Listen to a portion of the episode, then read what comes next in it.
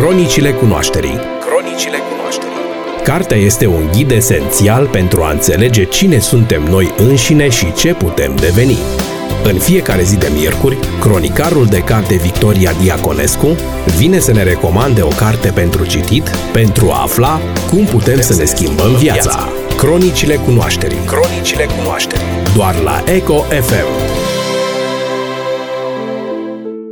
Dragi prieteni, Poate vă amintiți că în una din edițiile anterioare ale Cronicilor Cunoașterii am vorbit despre cartea Cultura japoneză de Paul Barley. Atunci am vorbit la general despre această fascinantă cultură orientală. Ei bine, acum sunt uh, pregătită să vă povestesc mai în detaliu despre o tradiție importantă a acestei culturi, anume despre ceremonia ceaiului.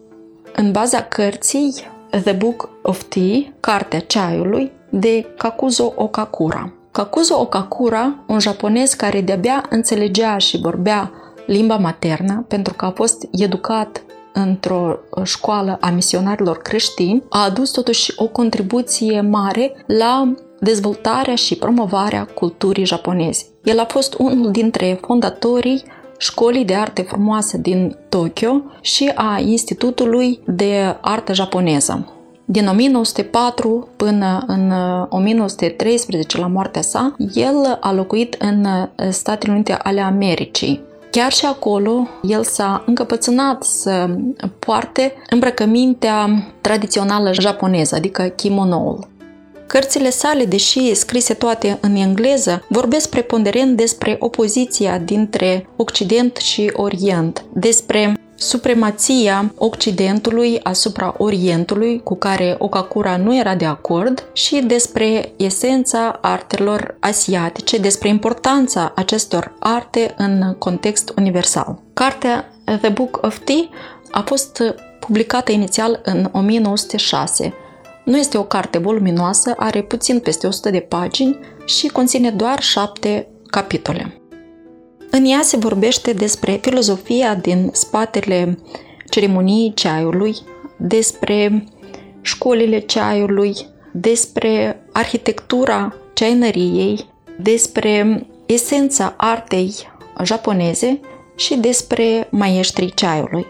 Originile ceremoniei ceaiului se găsesc probabil în obiceiul călugărilor zen de a bea ceai succesiv din aceeași cupă, în timp ce stăteau în fața statuii, în fața imaginii lui Bodhidharma. Iar um, rădăcinile uh, filozofiei ceaiului, teaismului, se află în uh, taoism și zenism.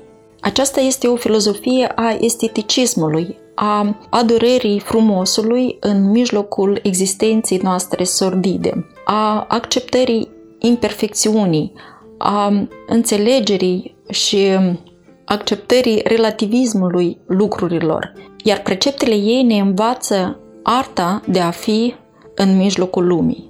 Au existat trei mari școli ale ceaiului care corespund celor trei modalități diferite de a prepara ceaiul. La începuturile sale, prin secolele 4-5, ceaiul se prepara nu doar prin ferberea frunzelor de ceai, ci în această fiertură se mai adăuga și orez, ghimbir, sare, coș de portocală, ba chiar și lapte și ceapă. Obiceiul de a adăuga felii de lămâie în ceai este o reminiscență a acestei modalități vechi de a prepara ceaiul.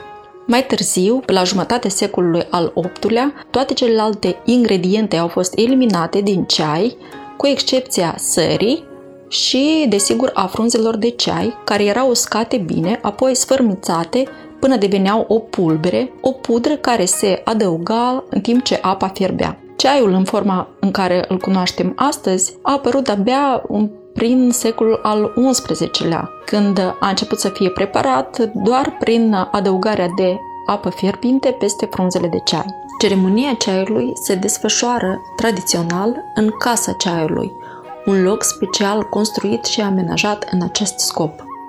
Ea constă dintr-un portic, locul unde se adună oaspeții și așteaptă să fie invitați în camera ceaiului. Urmează grădina, un loc care este menit să inducă o stare de liniște uh, oaspeților. Trecând prin ea, invitații trebuie să uite de grijile cotidiene și să mediteze asupra frumosului.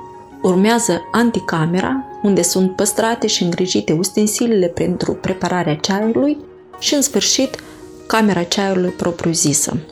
Aceasta este o încăpere destul de sobră, aproape sărăcăcioasă, s-ar putea spune, în care există foarte puțin uh, mobilier, în conformitate cu preceptele filozofiei zen a simplității și minimalismului.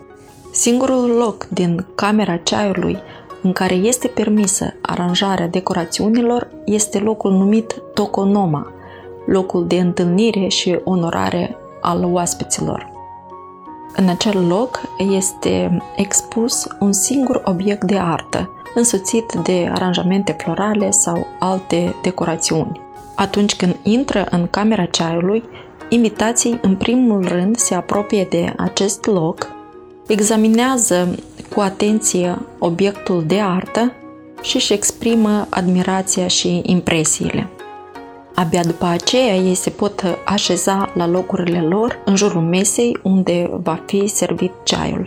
De altfel, camera ceaiului nu este prea încăpătoare.